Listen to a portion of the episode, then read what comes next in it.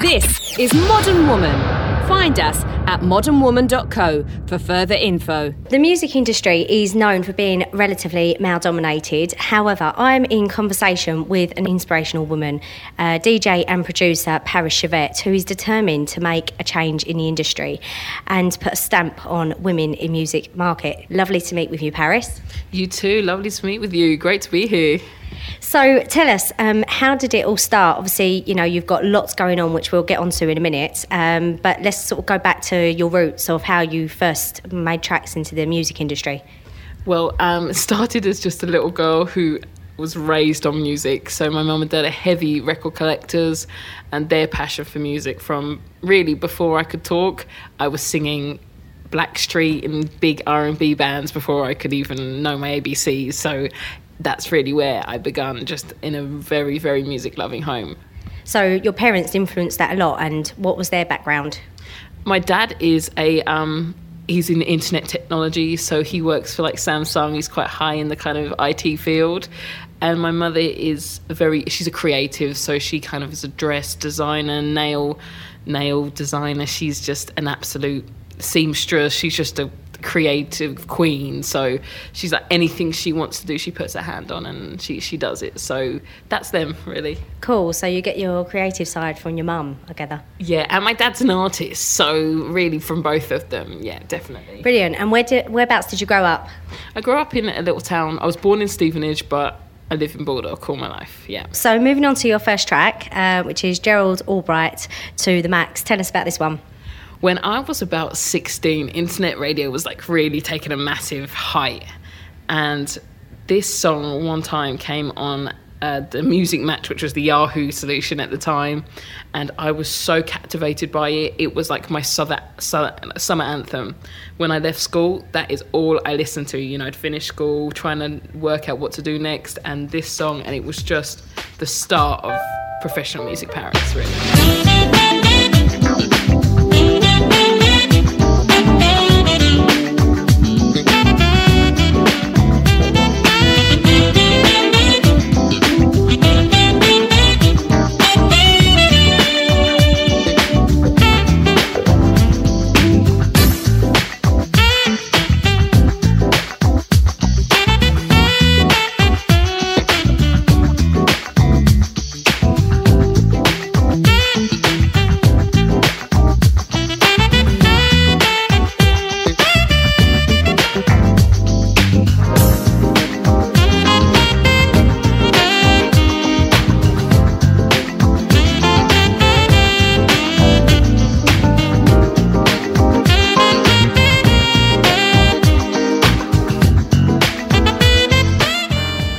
You mentioned that your parents had a massive influence on you coming into the industry. Um, what point would you say you realised you wanted to turn it into a career? when I was about 11, actually. um, I was obsessed with Missy Elliott and, and I really wanted to be a rapper. Of course, my very heavy British Hertfordshire accent totally killed that, you know, with my, that there was no way that was going to happen. Um, at the time, I was playing the saxophone, and my dad said to me, You know what? The vibe that you're going on is either one of these two LPs, and it was Joe Sample Voices in the Rain or Bobby Caldwell What You Won't Do for Love. And I picked the Bobby Caldwell album, and that's kind of what set the Paris vibe pretty much from then. And then I, you know, kind of started using a little software called eJay uh, with my already, you know, knowing how to play, fusing all the music production together at that time. And I, I'll probably be able to find them production somewhere, but so cute. So, what come first? Would you say like the producing side or the DJing? Yeah, totally. The, the musician produ- production side first. Yes, yes. I didn't find the uh, DJ side until I was about 18, 17. No, actually, I was on radio at 15 as a little MC, but I really got into DJing about 16, 17. And where was your first gig? It was in a club in Vauxhall, and I did a 10 hour set. Wow, Yeah. that's pretty unheard of now, right? yeah, right. One hour set land. But yeah, there was a time where this person said, okay, look, we can pay you this much if you play all night. And kind of in Hertfordshire, we didn't have a lot of opportunities because, you know, it's a, it's a very small nightlife scene there in terms of DJs. So I wanted to kind of get that London vibe, and best way to do it was to take one gig and play all night long. Moving on to your second track, uh, John Kapaye, uh, Red, Gold and Blues. Yeah. Why this one? Well, my family heritage is Jamaican, and uh, there was a big, strong uh, boost of reggae in, in, in my household. And my granddad is a massive music lover as well, my dad's dad. And he actually bought me all my first instruments. So he bought my piano, he bought my saxophone, and he had this friend, this guy called John Kapaya, and my dad's collection is massive and he he will tell you I'm serial I will steer it serial for stealing his records. He go, Paris, where's this one gone? But this one record, we were obsessed with it. It was like again another summer anthem when I was young. It just reminded me of my journey in kind of more an older vision where I was more dealing in jazz and house.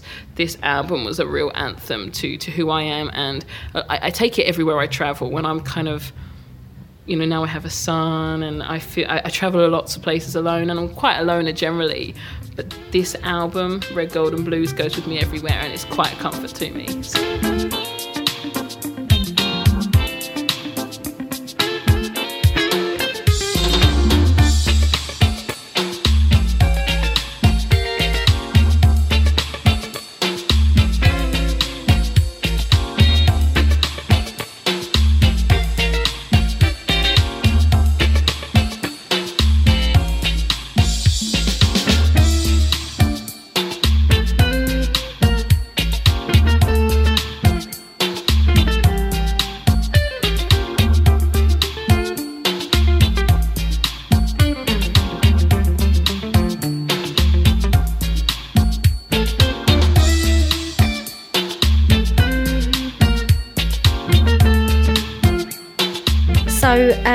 obviously, at the moment, you've got a lot of stuff happening. Um, we'll talk about OPOM, which stands for Our People, Our Music.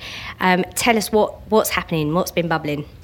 OPOM, well, basically, it's an, an initiative to kind of fill the voids in the market. So, whether that's in the nightlife, whether that's in the record industry, whether that's kind of in just the community of dance music, but more fueling towards the R&B soul edge of dance music, and that's pretty much the deal. So, uh, and also merchandise. So we'll be selling T-shirts and and hoodies, whatever you fancy. But it's just our people, our music, connecting these sounds all in one platform. So whether it's R&B, neo soul, house music, you go to one place for that sound, and that's OPOM why particular that genre r&b soul i mean i love all that myself but go on. I think every other genre has its place and its platform and i think the marketing of their music is very very weak and the community it gets overridden. So you know we have some amazing artists out here beyonce and jay-z and they all have an amazing professional career but the support they have also among them is fantastic. They are, you know, they are legends within within the R and B field. But there is also a lot of talent that gets missed in that sound, and it's not necessarily supporting the underdog, but it's kind of strengthening the underground with a major ground mentality almost. So it's kind of giving them that marketing model, that belief. It's kind of almost bringing up, you know, how um, you had Motown you know you had your set of artists it's bringing up that structure that sound kind of almost taking it back to move forward. Yeah. so almost like finding the emerging artists the emerging talent that's not yet been brought to the surface. And how do you how do you find that talent? Um, it's just kind of unapologetically letting people know that they are amazing and willing to give them and to say look you know with with my reputation so far you know I, I have worked from the ground up. I have not I've had really no parent put me in or no guidance into the industry. I've literally just grinded and hustled, and it's kind of giving artists a platform. So, with my reputation with my album that went to number one, taking that and showing almost the artist that it may not work out the same way, but we, we're sure going to try. Your album that went to number one? That was my debut album, Celestial, My Journey Among Stars, and that was a 12 track EP that um, totally proud of a, whole bunch of friends that I've worked with over the years or working with currently now. And it was almost like a, a musical party, you know, among the people that have really supported me or have a great influence into my sound. And how much? I mean, obviously, it must be so. It's challenging nowadays, you know, to get your music heard, to get your music out there. You know, people don't buy CDs or or vinyl or anything like that anymore. It's literally a case of like Traxsource or downloading. And how would you say you've dealt with those challenges for the years? I mean, you must have seen it change over the years. How how have you dealt with that? Um, well, this we, we, I noticed that everything is visual, so it was creating enough love among the people. My I believe my success is driven by the people, and that's why Opom is is that our people, our music, because I, I believe I can't over the years I've been in the industry I show them consistency you look at Paris you're going to get a jazzy house soulful you know very very musical soulful house and I've been that way from day one to forever so I think through consistency I have a lovely following, and that's what I think more people need to understand. The amount of people that will tell me, "Oh, Paris, this is hot. You should make a sound like this," but I have people who love what I do, and I make music for them, and that's that's it. Yeah, and very much captivating a niche market, right? Yeah, yeah, totally. And and so, but what was crazy? It proved as you say, in this, going back to your question, in this digital age, there is a demand in all of this EDM, deep house, tech house. There is a demand for a soulful sound among people, and they bought it because there's also this visual element along the album that they absolutely loved. They were so, they were so hungry for it, and that was really amazing. Yeah. So moving on to your third track, which is Lee Ritenour's. Um, uh, t- Twist of Marley, Rick Braun, and Phil Perry. So much trouble. Yeah. I think I've got all this right. so come on, tell me this one. Yeah. So um, so much trouble. Uh, again, everything goes back to the summertime, and it, it, I have a, two beautiful baby sisters, a baby brother they, um, my baby sister, baby brother, we all used to jam. You know, we're all finished school, we're all vibing away. And when my mum and dad are out, we I used to crank in the garden with them, all the music loud, and we used to see like on Facebook was just really getting going. Oh, there's some neighbour playing smooth jazz or something really loud, and that was me. That was me all the time. My brothers and sisters, you imagine like eight, nine, and ten were all like yeah, and it's me like 17, 18, like yeah. and so, but it's smooth jazz I'm bumping, and this song again was. I think I was like yeah, 18. We were bumping it in the gardens, and it's a Bob Marley classic, but being done in my favourite style, this contemporary contemporary jazz, uh, kind of classic jazz style.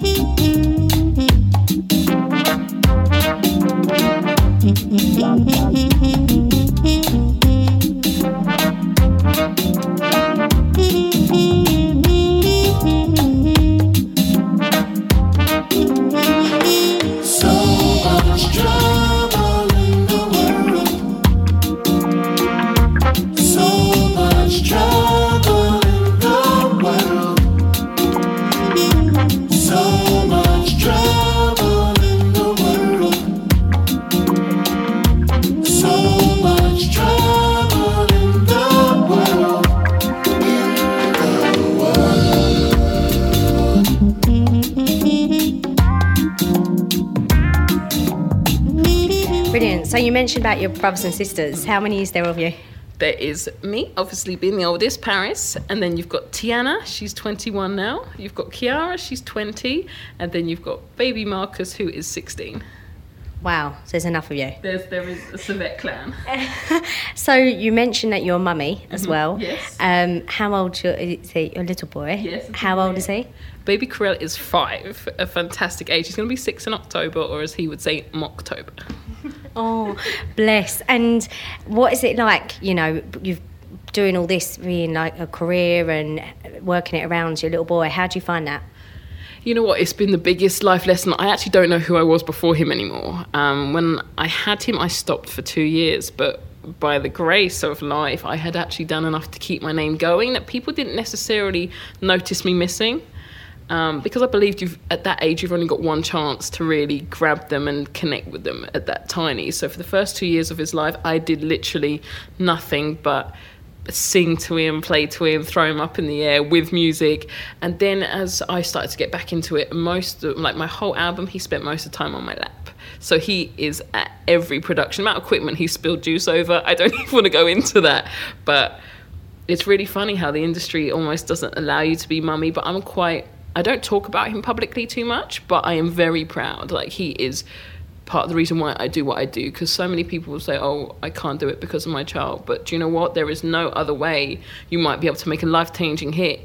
Who else would you want a million pounds for an amazing song for? You know, and he is what drives me to do this, to give him more, and that's it. And he absolutely loves music. He tells me he can play the piano. I've tried to teach him, but he's a strong-headed boy. But he loves the sound, and he sits on my lap almost every time. He knows what mummy does. He comes to the studio with me, and he is deep in it. So it's ama- it's an amazing experience. And if I could, I'd have ten, but one is enough.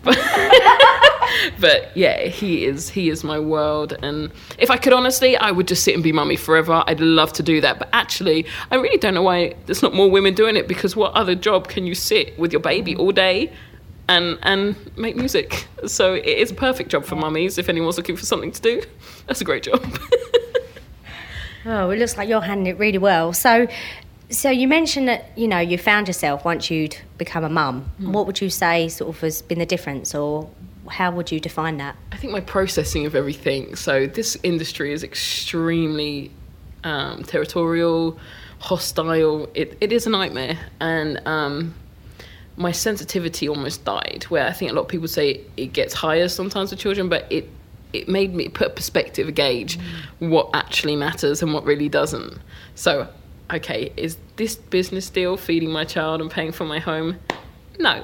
so quite happily, no, no, no, no, no. Where before I would have probably done a lot to appease and entertain a lot of situations. So through through him, he has balanced me greatly, which actually has worked in my favor because the amount of people that say how calm, how elegant I am as a woman in my position, you know, where I have to have to, have to deal with a lot of beasts in this industry, and I, and I and I have done over the you know the 15 years I've been in the industry, but I am proud of of uh, the way he is, and he really sets perspective for me that I don't stress about an awful lot. That maybe a lot of people do. I handle what what, what I can control, and that's it. I don't worry about what I can't. Well, that's a lot of way of handling business, right? Is trying to take the emotion out of it and looking at things from a logical perspective. Yeah. You know, and sometimes they probably sort of say men can do do that a lot better than women. You know, I don't I don't know. I'm not quite sure about that. No, no, At all. I definitely don't think that, and it's even something that you know a lot of people say, oh, you know, how do you do it as a woman? I say sometimes the same way a man does it as a dad, and some people would say, oh, well, it's different. Women and man is different. Children, no child. You know, there's single fathers as much as a single mother. So it doesn't really matter either way. It's all love, and we all have a responsibility on this earth if we have children to look after them, and the world has to revolve. And so when I a lot of people deal with me, they say, "Oh, but what about your child?" I say, "Trust me, he is fine." You know, Yeah. if if I could, you know, I do. I just be mummy again, but you know, we handle it, and he he knows about it, and he loves it, and I have a very supportive family with that, which makes everything possible. Yeah, absolutely. So, I mean, what you say that you've had some challenges over the past 15 mm-hmm. years. What would you say has been one of your most challenging times, and how have you overcome it? Ooh. I think there's been about three that really stand out, but one I can say I was being given probably one of the biggest artists at that time. Before he was famous, I was asked to be his producer, or to teach his production collective to produce the way I produce without offering me a deal. Now, this is a big major record label saying, you know, can you guide these producers because we think you and this artist have an element that the industry needs. Now, I'd said no because it where was my deal? And to go ahead and give away your sound as a producer, you know, you hear a Timbaland production, you know that's Timbaland. You hear a Quincy Jones, you know that's Quincy Jones with the Brothers Johnson. You know what that is. And as a producer, that's what I rely on. The same way now I get calls, oh, Paris, can you give that shuffle? Can you add that nasty bump? That is what we do. So um, I said no. And it turns out that artist is now a multi million pound selling artist. But the business, the deal was not for me. It was not my deal. And I also wouldn't be who I am today. So even though I may not be a millionaire, I may not have all the music awards, I still own who I am and what I do. So Did you not have? Would, could you have not negotiated it to work out a deal in, in your favour? I tried to. I definitely tried to, but it was not something they were into at the time because they needed a resolution quick. And I think again, this is maybe something not only women have to deal with, but of course probably some men do too. You either abide or you don't. I mean, what is meant to be is meant to be, right? Yeah. And totally, and, and that's exactly it. And all of what's developed over the years wouldn't be what it is if, if I would have uh, done that. So moving on to your full song, uh, Will Downing, We're Personal.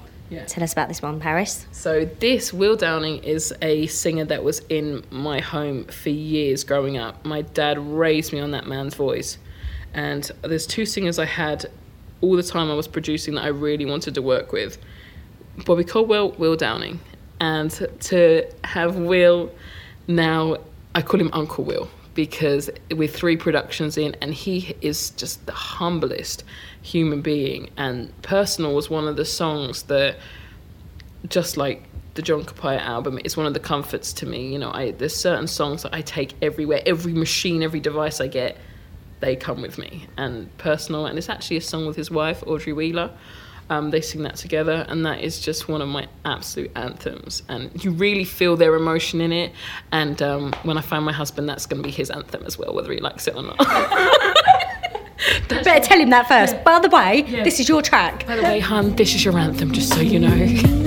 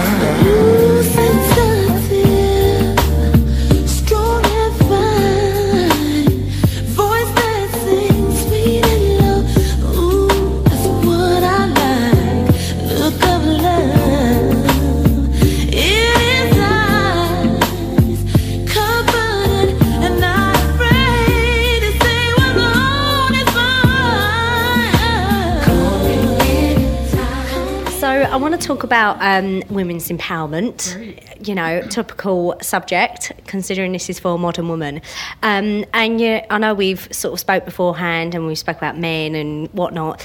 And obviously, it is a male-dominated industry. What would you say uh, we can do to change that? I think um, we have to just focus on our art form and it's a hard thing to say, but I think we have to almost move in silence, like in the shadows, and then by the time we realise we're there, it's too late. I'd say that's perf- personally my success. You know, I've never been the one, I'm a woman, so you need to listen to me. The amount of people who told me I'm not allowed to be here, I'm not good enough, and I said, you know what? people can't argue with a good product. Mm. So I've focused on my art form as a producer, and I'm always trying to be better than yesterday. No one can argue with your talent if you are that good. So as a DJ, you know, a lot of the time when people say, "Can you play our female lineup?" I hesitate. I say, "Well, actually, you're you're going against us by sticking us all in the same position.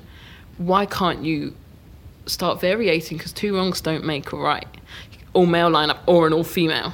that doesn't empower anybody. In fact, it actually just says almost to the men that we're not good enough, to the female, now we have to battle each other. Mm. And that's not appropriate. That actually, I think it needs to be so balanced, and women need to stand out more by being good. And that's what I say. I think my success here is just being the best possible in my art form and proving that and staying the woman I am. So with elegance, with pride, and you know, publicly claiming that yeah, you know, I am a woman, I, and and child, no child, this is me, and I'm proud of it. You know, and this is my art form. Take it or leave it.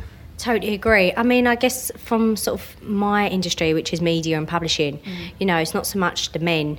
Um, you know, it's actually just general competition. You know, where people think they're better than you, or they want to, you know, try and knock you out of the game. And it's actually, do you know, I turn it on its head and I say, let's let the consumer decide.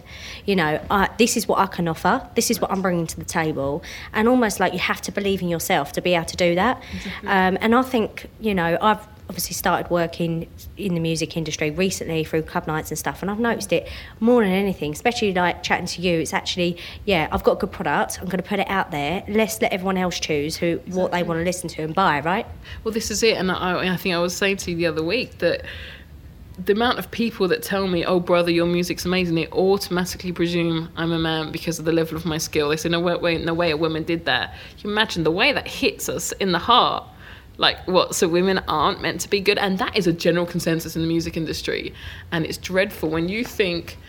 Karen Carpenter, Missy Elliott, the women who have paved the way in our industry, and you know what they still they will never get that acclaim so for me i just focus on you know regardless of the men that have decided, they said they don't want my song on there ripped songs from me the list is endless of what's happened. It can go on and on but i've said you know what? I am here and as you and like i said it's consumer led let the people decide. And that is the best way to do anything i believe. Yeah. totally agree. So your fifth and last song um, the Isley Brothers Between the Sheets it's also one of my favourites. So tell us about this one Paris It's an anthem. It's the dirty girl anthem, and I'm proud of it. I love it. The moment that comes on, sunglasses on, that's it. It's just a bad girl anthem. You know that it doesn't matter where you are. The moment that doom doom, stop everything you're doing. And that's it. it. It's my anthem everywhere I go. Even the Gwen Stefani version. Love it. It's, my naughty girl anthem. I think every woman needs one. I think not enough women embrace their naughty side, and I'm proud of it. So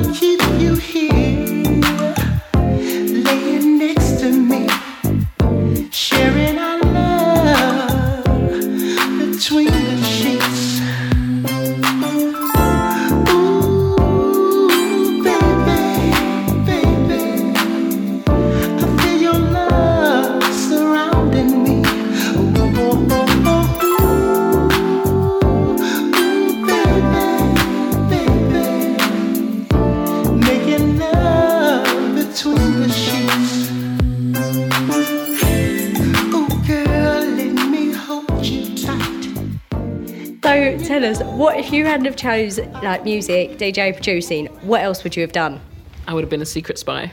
I would have been legitimately would have worked for the MI6. sounds a bit dangerous Paris Uh, it starts at the Isley Brothers, and God knows where it goes next. Moment them lights go down, you know, get the motorbike out. anything's possible Trust me. Um, no, I would definitely would have worked for the government.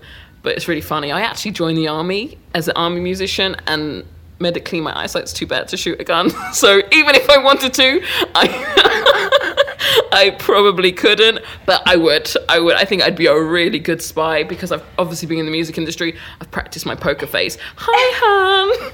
Be amazing. I'm in sales, so literally all day long, poker face, poker, Poker face. face. No one has a clue. Poker face. You know, I'm all good at poker face until I like it too much, and I can't hide it. So, how would you define success? I think almost not feeling it. I think it's. I, I, I follow the, the Taoist kind of life a lot. So I'm not Buddhist or I'm not necessarily Taoist, but I do believe in the law of attraction and I try and stay thankful for, for nothing almost. And I think I'm actually now starting to feel my success when I can actually work from home, be with my son, and what more can you ask for? I am now in a position to be at home with my son, be available to do more of this career. It may not be the most money flashing career, but who knows what I can develop. So I think success is all in our own um, kind of it's in our own gauge. Yeah. So I think yeah, it's just finding a point where you say, you know what, that's it. And my point was to be working from home. Yeah. Yeah. Yeah, well, I think, you know, it's about sort of focusing on one, what you're passionate about, because then that's what you're going to be really good at. And my dad always said to me, you know, Rose, like, find something, yeah, that's lucrative, but if you're really passionate about it and work hard, money is a byproduct, it will come. You know, so it's a bit like that. It's quite a humble way that you've sort of defined it, and you know, it will come if you're good at what you do, right? And that's it. And I think that's with everything. It's like, you know, you can always be chasing for a success, but I see them all as goals. So, you know, they say write it, it becomes a goal. You know, a dream into a plan. That's it. And, you know, what they say? Turn your thoughts into plans and your dreams into cans, you know, and it's like making sure that that is my rotation with everything. So people, well, someone said to me, you said last year that this was going to happen and how did this happen? and it's that and so i've almost got not saying i get everything i want but i will do everything in my physical power to mold you know if i say okay i want this right what's what am i i will quite look at what i haven't done or what i could do or should do. Like i want a body like this. Maybe i should stop eating cake. But we, we we're struggling to get that point but i know that's what i need to do. And that's the deal you know that's that's the that's the simple sum is trying to find what i want how do we do it and it's then the journey in between. So, what does the future bring? Apart from cake uh, I wasn't going to say that, chocolate, but yeah. chocolate yeah um more music so much more music of course the development of opom I've got some beautiful talent that I'm mentoring at the moment. You you know, young girls, young boys at 17, 16 years old, teaching them this industry because, as I said, I've been in it 15 years and you know, I'm not 30 yet and I've been in it that long and there has been no one who has kind of come up with me in our underground music scene. Um, and that needs to change. So I'm really kind of making it quite a point to smash open that void where there is not a lot of kind of younger kids. And I believe it's necessary in this digital day and age to, to come through with that. So there's a lot of young talent coming through at OPOM. Um, a lot more music from myself. Um, more live acts. I'll be doing a lot more on the piano in the new year. Um, and yeah, that's pretty much it. Long may your music reign, Paris. It's been so inspirational. Before you go, I want to ask you one more question. How would you describe yourself in one word? Do you know what? I used to say this when I'm 15, which is why it's stopping me from saying it right now. Sophistafunk. This is Modern Woman. Find us at modernwoman.co for further info.